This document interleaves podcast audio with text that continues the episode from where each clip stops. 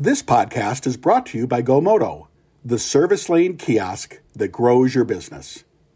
Want to increase revenue, improve the customer experience, and maximize service efficiency?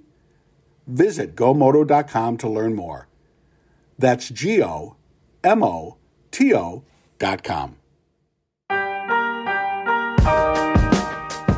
Welcome to Daily Drive for Monday, June 6, 2022. I'm Jake Neer, in for Jamie Butters and Kellen Walker. Today on the show, several states debate franchise laws as the dealership model continues to evolve. Ford backed battery startup Solid Power flips the switch on its new production line, and Toyota teases a more practical setup for its hydrogen burning engine. Plus, Ford Blue President Kumar Galhotra talks about the company's big new investment in Midwest manufacturing.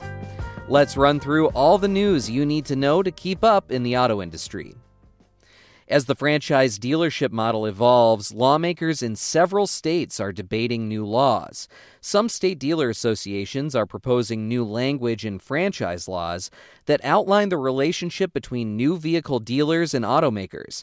The goal is to better address newer concepts in the industry, such as over the air service updates and vehicle reservations, those who want to preserve the franchise model say they're concerned about possible threats to the system, including EV startups that want to sell vehicles directly to customers. West Virginia adopted legislation this year after dealership and automaker representatives negotiated a compromise on such issues. That's following a similar effort last year in North Carolina. Solid Power has unveiled a fully operational production line at the company's headquarters outside Boulder, Colorado. It's another milestone for the Ford backed battery startup. The new line is producing sulfide based battery cells, which will initially be used for internal testing. The company says it's capable of producing 300 cells per week.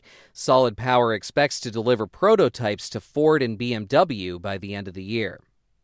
Mercedes Benz is recalling almost a million older cars from around the world due to possible problems with the brake booster. The company says the recall affects ML, GL, and R class models produced between 2004 and 2015. About 70,000 vehicles are in Germany. And Toyota is pitching a hydrogen burning Corolla Cross. The new subcompact crossover would be a more practical setup of its new hydrogen burning engine. The sizable hydrogen fuel tank would sit under the floor in the new model, allowing the vehicle to seat five. Toyota operating officer Koji Sato says the automaker is about 40% of the way toward commercializing its hydrogen combustion technology. And those are today's headlines. Coming up, automotive news reporter Mike Martinez recently traveled to Ford's Ohio assembly plant outside Cleveland to speak with Ford Blue president Kumar Galhotra. They talk about Ford's $3.7 billion investment in multiple plants and why it chose to announce the moves now, more than a year ahead of union contract negotiations that typically decide these matters. That conversation is next on Daily Drive.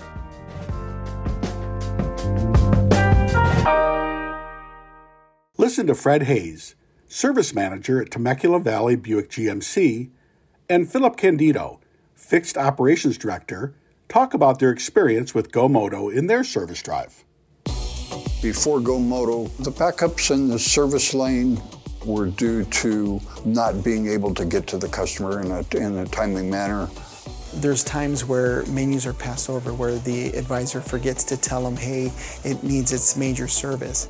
And now with the GoMoto, customers are presented with a maintenance package every time. The time freed up from not having the customer sitting in front of them every single time they come in, it helps them be more efficient. It helps them focus more on the customer's concern and the, the maintenance and service of the vehicle. Before GoMoto, we would average approximately 130,000 in service gross. The kiosk and the service drive doubled the gross profit in the dealership. It's amazing. 100%. Using the GoMoto kiosk makes the dealership more profitable. Want to increase revenue, improve the customer experience, and maximize service efficiency just like Temecula Valley? Visit gomoto.com to learn more. That's G O M O T O.com. Welcome back to Daily Drive. I'm Jake Neer. Last week, Ford announced plans to invest $3.7 billion at plants in three Midwest states for production of both gas powered and electric vehicles. On top of that, the company said it would convert 3,000 temporary UAW workers to full time status ahead of schedule and invest a billion dollars over five years to improve workplace conditions at all of its U.S. plants. Kumar Galhotra is president of Ford Blue, the company's gas powered vehicle division. He explains to automotive news reporter Mike Martinez why Ford felt the need to announce the moves now. Kumar, thanks for joining me. Uh, we are here in Ohio at the Ohio Assembly Plant. You guys made some investment news, pretty substantial investment news. Can we sort of go over what was announced? Pretty substantial investment in three states in Ohio, in Michigan, and in Missouri. Uh, involves both internal combustion uh, vehicles as well as electric vehicles. It's a $3.7 billion investment. It creates 6,200 jobs. Uh, as I said, combination of uh, ICE and electric. And it's a great day for the company, great day for our uh, hourly workers. I'd like to talk about the timing of this news. Typically, you see big commitments like this near UAW negotiations, sure. and each side kind of uses it as a bargaining chip or as leverage in the talks. You guys are announcing this, committing to this, uh, more than a year ahead of the talks. Why not? Well, um, you're very, Mike. You're very familiar with our Ford Plus plan. Um, big part of the Ford Plus plan is accelerating our electrification plans, and the announcement we're making in Ohio is the investment is going to be for a commercial all electric vehicle. We want to get that vehicle to the marketplace as fast as possible. And in our industry, you know, you pick what that job one is, you work backwards. When do you need the plants? When you need the facility? We need to start building that facility this year. It's literally that simple. That's a new way of doing business. We're not holding on to these things for as chips for negotiation. Uh, we have a great relationship with the UAW. We worked with them. We shared the, our plans with them, and uh, uh, both sides agreed that this is this is the right time to move forward and make that commitment. Get like, that electric vehicle in the marketplace as fast as possible. I'd like to talk specifically about Ohio Assembly and the new product coming okay. here. You mentioned your, your good relationship with the UAW. Uh, last year, it strained a little bit. There were some headlines.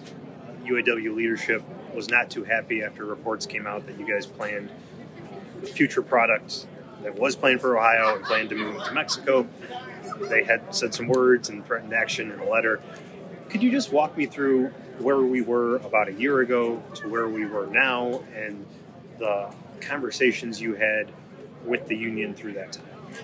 Yeah, so the industry is going through a very significant transformation from internal combustion to to electric vehicles.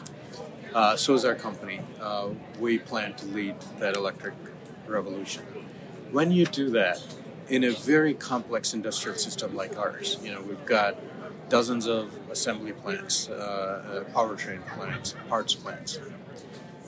How you match the footprint decisions with what the marketplace needs is very, very complex. So there are times where we have to make some tough choices uh, and there are times when those decisions are, uh, let's say, in flux.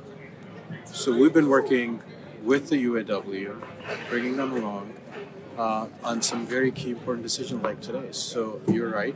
About a year ago, uh, the decision to put a, a, a clear electric vehicle here wasn't done yet. We took that time, worked with them, and came up with a plan that secures the future of this plant and gets a, a great electric vehicle to the marketplace uh, very quickly. Was Ohio Assembly's future in terms of new product coming in ever in doubt? Uh, could it have gone either way, or were you guys always committed to putting something new in here and you just couldn't quite say it or, or couldn't quite finalize the plans? So, yeah, that's a tough question because the number of factors that go into making a footprint decision like this is enormous. It's the availability of the workforce.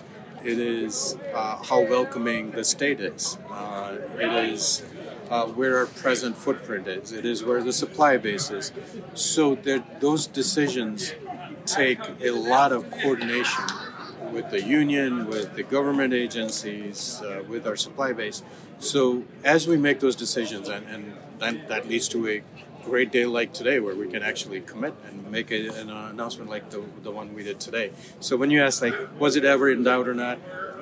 The question will be at which point, because that process takes a lot of time, and that's what we've been working on for, for several months. Obviously, your new role is head of the gas powered vehicle division, and it seems like today's news also announcing investments in Michigan and Missouri for both EVs and internal combustion engine vehicles.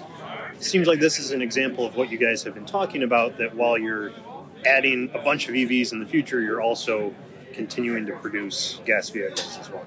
Yeah, and invest in uh, future gas vehicles uh, because this transition is going to take time. And, and we've put out some very specific targets. We will be producing 2 million vehicles by 2026, 2 million electric vehicles by 2026.